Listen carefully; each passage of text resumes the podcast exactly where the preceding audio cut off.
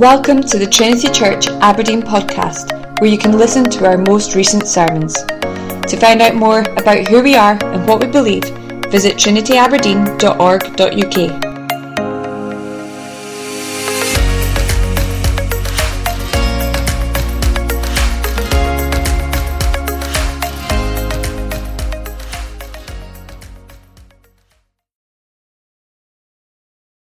Well, good morning. May I add my welcome to David's?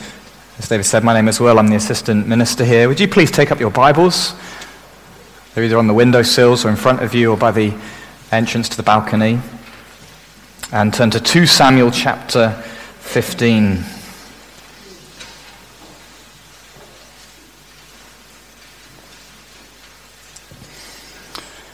Second Samuel chapter fifteen, and we'll be reading verses one to twelve.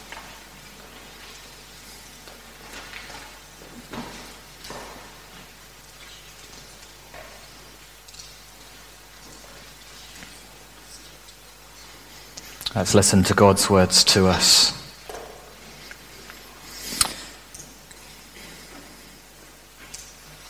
So if you remember from last time, Absalom has made it back to Jerusalem and even met the king. Now after this, Absalom got himself a chariot and horses and fifty men to run before him. And Absalom used to rise early and stand beside the way of the gate. When any man had a dispute to come before the king for judgment, Absalom would call to him and say, "From what city are you?" And when he said, "Your servant is of such and such a tribe in Israel," Absalom would say to him, "See, your claims are good and right, but there's no man designated by the king to hear you." Then Absalom would say, "Oh, that I were judge in the land, then every man with a dispute or cause might come to me, and I would give him justice." Whenever a man came near to pay homage to him, he would put out his hand and take hold of him and kiss him. Thus Absalom did to all of Israel who came to the king for judgment. So Absalom stole the hearts of the men of Israel. At the end of four years, Absalom said to the king, "Please let me go and pay my vow which I have vowed to the Lord in Hebron. For your servant vowed a vow while I was in Ge- at Geshur in Aram, saying, 'If the Lord will indeed bring me back to Jerusalem, then I will offer worship to the Lord.'" The king said to him, "Go in peace." So he arose and went to Hebron. But Absalom sent secret messengers throughout all the tribes of Israel, saying, "As soon as you hear the sound of the trumpet, then say, 'Absalom is king at Hebron.'" With Absalom went two hundred men from Jerusalem who were invited guests, and they went in their innocence and knew nothing. And while Absalom was offering the sacrifices, he sent for Ahithophel, the Gilonite, David's counselor, from his city, Giloh. And the conspiracy grew strong, and the people with Absalom kept increasing. Amen.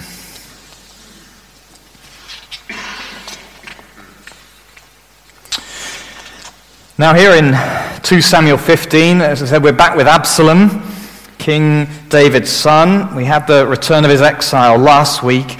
And now, it's not just returned, he wants to be king. "Yes, there might be my father David," he's saying, "but there's another option. There's me, Absalom."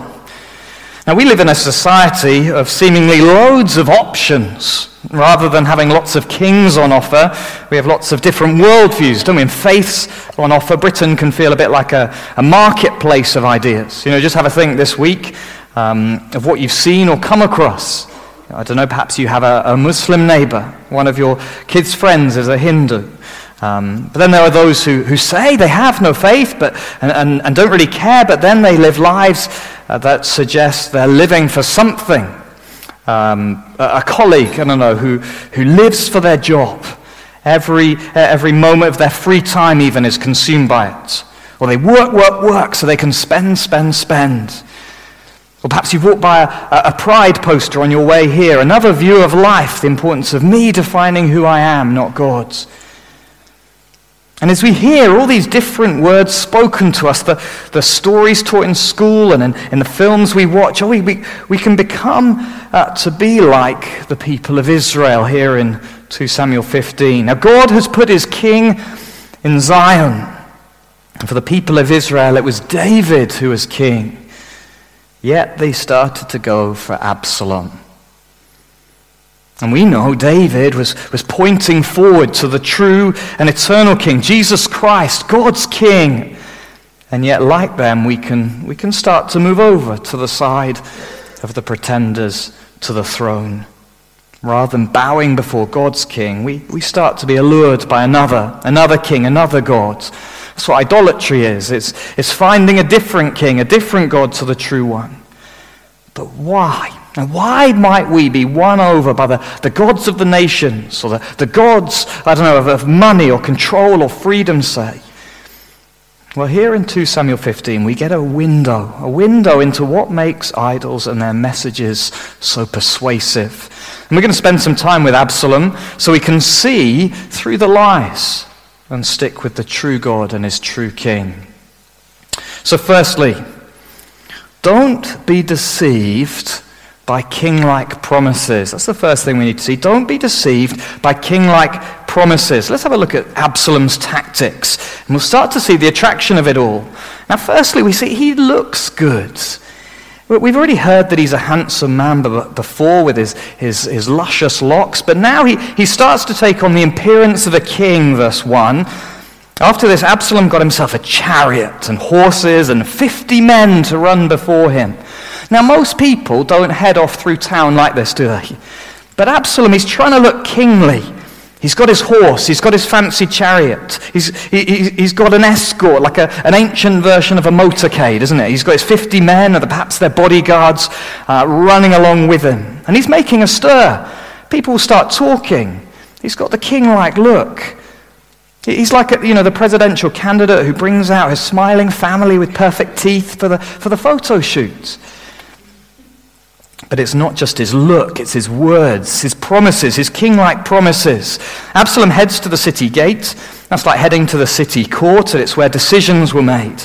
And he gets there early, just to make sure no one gets through without speaking to him. And he, he gets talking, he, he, but then he drops in a little line of attack on the present king. Verse three, Absalom would say to him, "See, your claims are good and right." He hasn't checked, but they're good and right, he says, "but there's no man designated by the king to hear you." In other words, the king, oh, he's not doing his job, he's letting you down.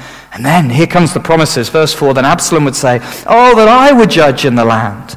Then every man with a dispute or cause might come to me and I'd give him justice." And what's brilliant here is that line, "give him justice." He isn't saying, "I'm going to do what's right." He means, "I'm going to declare everyone who comes to me to be right." He's already said that the person's claim is good, and he's not even asked for the details. And now he's promising he's going to give exactly what you want. What you want, I will give it. You know, he's, he's like the politician claiming he's going to lower taxes, increase spending, and balance the books. And then his final maneuver is the, is the kind of kingship he promises. Verse five, and whenever a man came near to pay homage to him, so that's to bow down, pay him a gift perhaps, he would, he'd put out his hand and take hold of him and kiss him. It's like, it's like he's saying, don't, don't think of me as your king. Think of me as a friend, a father. I'm your equal, not a taskmaster.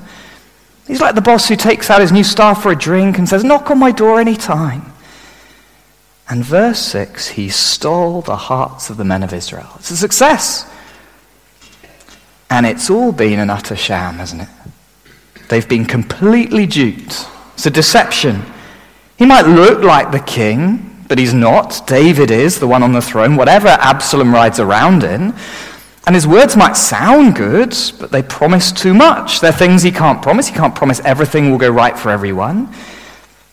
And his manner, is that is that really the future? Is he going to be a king like that, where everyone's welcome, where he's really a friend? He, this is the man who murdered his brother, he set fire to Joab's field, and now he's trying to steal the throne off his dad. Will he be any different to that once he's king? It's treacherous, it's deceiving, it's fake. And yet people went with him. They fell for it, they're lured in. Why? Well, it's because the promises, these king-like promises, they tap into the greed of our hearts. He promises greatness. These king-like fakes, they, they look good. And then they, they, they promise what we want. They promise justice or contentment, freedom, a long life. They promise glory. And they seemingly promise it for us and need nothing in return. Absalom, he seemed to promise everything, and he didn't ask for the details. He didn't even demand homage in return. No payment here.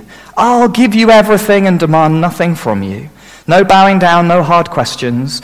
I'll give you the desires of your heart. And we're greedy for it. We're greedy for glory. So we're taken in.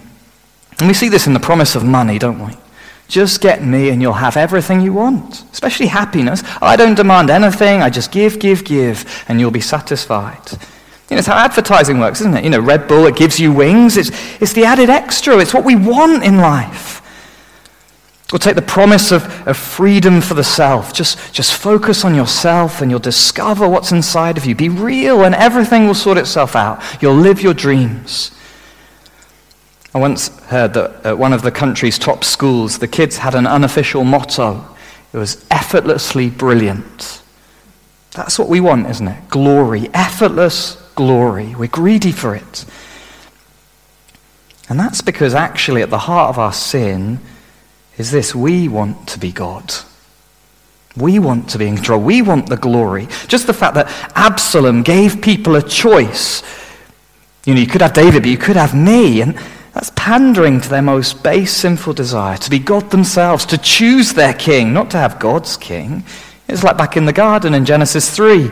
Eve was tempted of the idea of being like God. So we we choose the idol, the offer that pleases us most. We're in charge, so we pick the God we like. We're God over it, we tell ourselves. And so we choose perhaps the idea, idol, sorry, the idol of career or money or my own identity, and they, they offer, they all offer king-like promises. We just take the best offer. But don't be deceived. We mustn't be deceived. They're just superficial like Absalom. It's lies.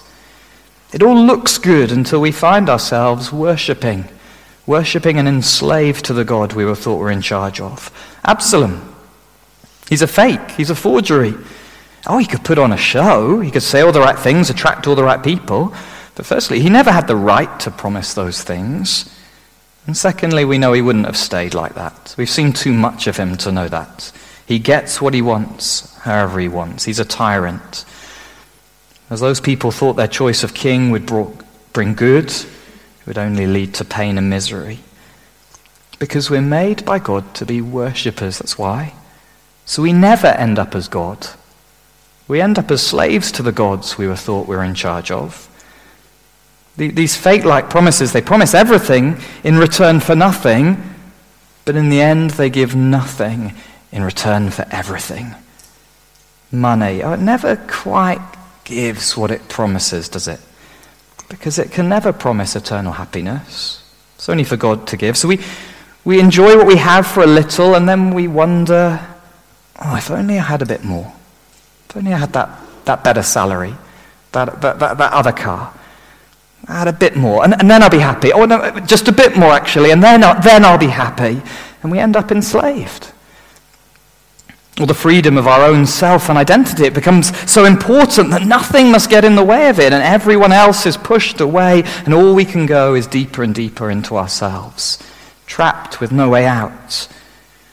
Fake gods, these things that make king-like promises, well, they're superficial. We mustn't be deceived by them, because under the surface they take life, not give it.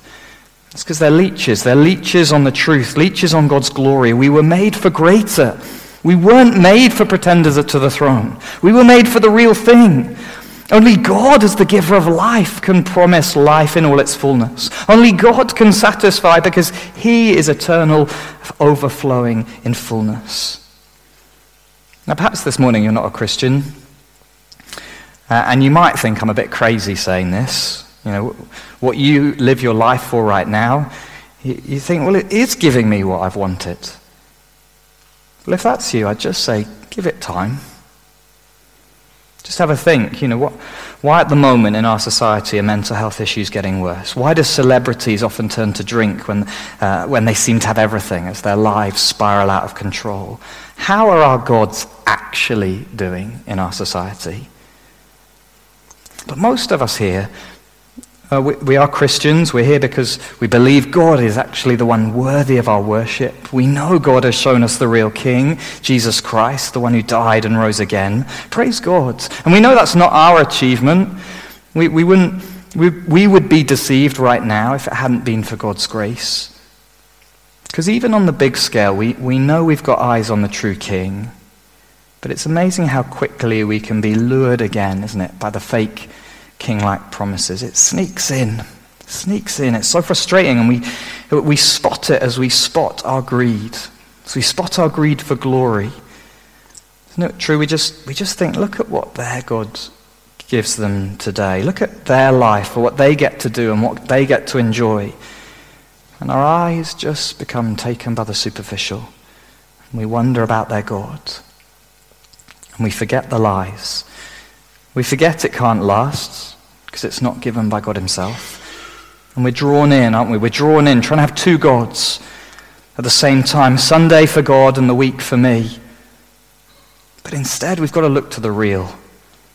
Life is found not in getting effortless glory for ourselves. It's found in glorifying another, glorifying God, going outwards, it, glorifying him and his true King. It's found in worship. God is not like the fakes. He doesn't promise us everything in demand for nothing and then enslave us.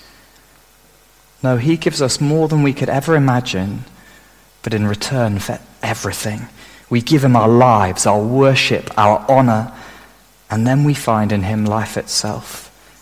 God's King, he asks us to trust him, to trust him with our lives, our deaths, our hearts, our pleasures, our suffering.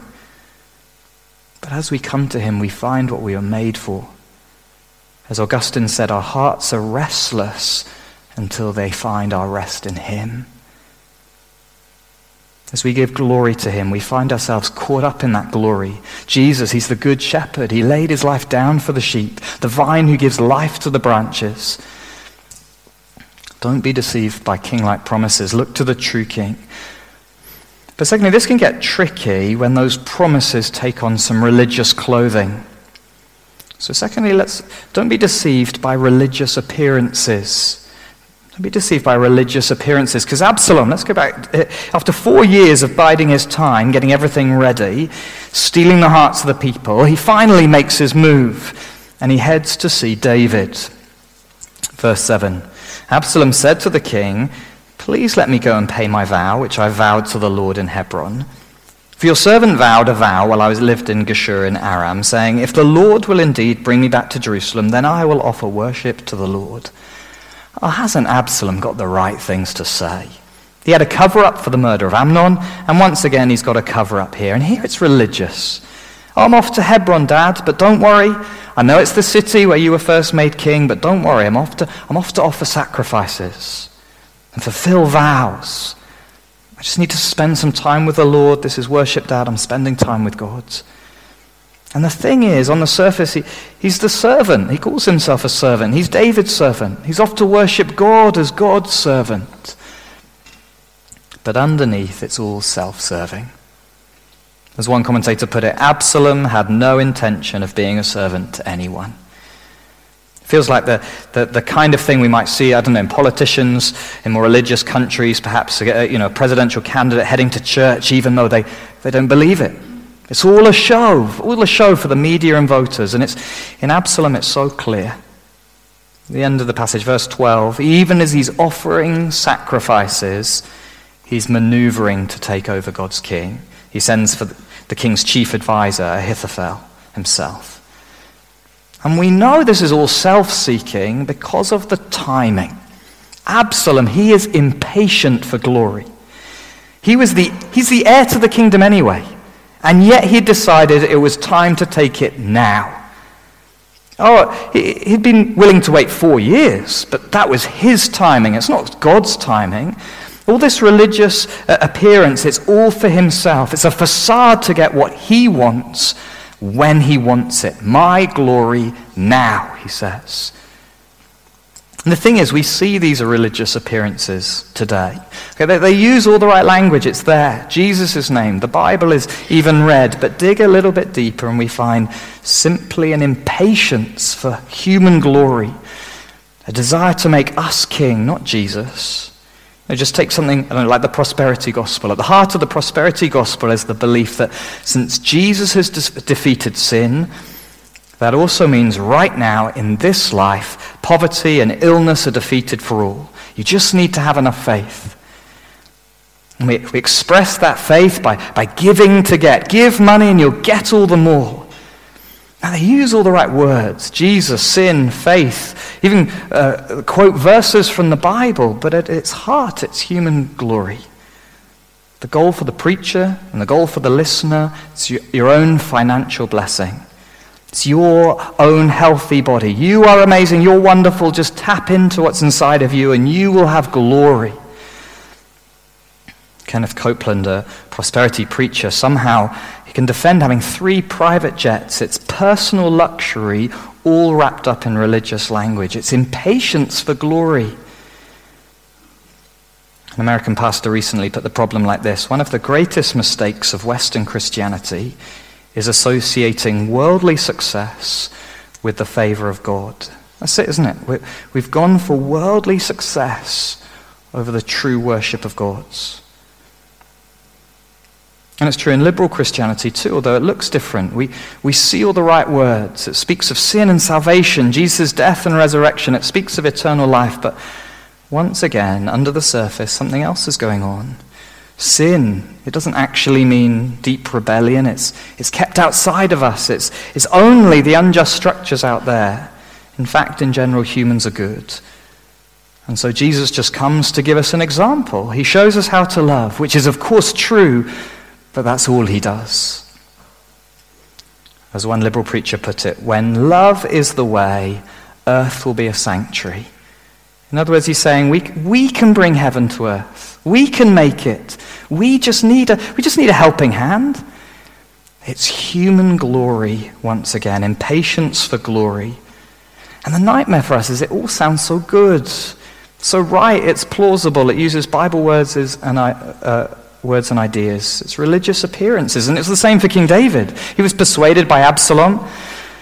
Even these two hundred men from Jerusalem came to Hebron. It says they came innocently. Presumably they really believed Absalom was going to be doing sacrifices. He used the right words in the right places. The religious appearances fooled. And it's amazing how alluring this is, because it seems to appeal to our impatience. That's what was going on with Absalom. He wanted the kingdom and he wanted it now. It's like the prodigal son. Dad, I want my share of the inheritance now. And the, the, the lure to human glory, it's, it's both a desire for the gift, not the giver. We want the money, not the God who gives it. But it's also a desire to have it now. We want the new creation to come in my timing, my methods. So we have itching ears, as Paul puts it. When someone suggests it's possible, we latch on. Don't be deceived by religious appearances, because God is molding us to value more, more than just health and wealth, more than just this world better. He's training us, he's sculpting us to be worshippers of him, to find true satisfaction, true and real joy in the source that, of, that is all good, the triune God, Father, Son, and Spirit. And he often does that through what John Piper's called the, the seminary of suffering. He makes us wait. He takes off us rather than giving to us. He puts us through the mill, his, his disciplining fatherly hand beginning to shape us. Listen to how C S Lewis puts it. Imagine yourself as a living house. God comes to rebuild that house. At first, perhaps, you can understand what he's doing. He's getting the drains right. He's stopping the leaks in the roof and so on. You, you knew that those jobs needed doing, and so you're not surprised. But presently, he starts knocking the house about in a way that hurts abominably. Does not seem to make any sense. What on earth is he up to? The explanation is that he's building quite a different house from the one you thought of. Throwing out a new wing here, putting up an extra floor there, running up towers, making courtyards. You thought you were being made into a decent little cottage, but he is building a palace. He intends to come and live in it himself. That's more glorious than health and wealth, isn't it? That's worth living for. And the thing is, that takes patience. It takes letting God be God and us be us.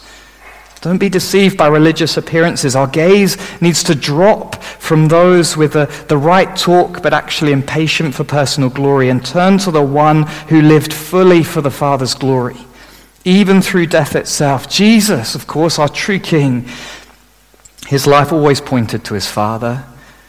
As a twelve-year-old, he knew he needed to be in his Father's house. And as a thirty-three-year-old, he knew even as he faced the jaws of death, his Father's glory drove him on. He died to himself and he lived for God. And if we're united with him by his Spirit, we have died to ourselves too and have been raised with him, raised to live to God, to worship, to bring glory to him. And so the more time we spend with the true King, the less we'll look like the false ones. The more we dwell on and live with Jesus as our Lord, the less we'll be driven by greed and impatience, wanting our own glory. Instead, we'll live for him. And in so doing, this is what's amazing, in God's extraordinary grace, we'll find all that we were looking for and more. Because we'll have God himself. Absalom, he shows us our hearts, our longing for glory now, impatience and greed. But Christ, Christ points us to a more wonderful life. A life lived as we were made to live. A life of glorifying the God of the universe. Yes, it may mean we don't have some things now. We have to be patient. But he has more in store. At Heejung's funeral on Thursday, we had Isaiah sixty-two as one of the readings. Let me just read a couple of verses as we finish from that chapter. Words that, that point us to what Christ our King is up to in preparing for us on that final day. Isaiah said this, "You shall be a crown of beauty in the hand of the Lord, and a royal diadem in the hand of your God. You shall no more be termed forsaken, and your land shall no more be termed desolate, but you shall be called, my delight is in her, and your land married, for the Lord delights in you, and your land shall be married." Isn't that wonderful? Delighted over by God himself. That's worth not being de- uh, deceived by the false kings. That's worth sticking with Jesus, God's chosen one. The one to whom be glory forever and ever. Amen.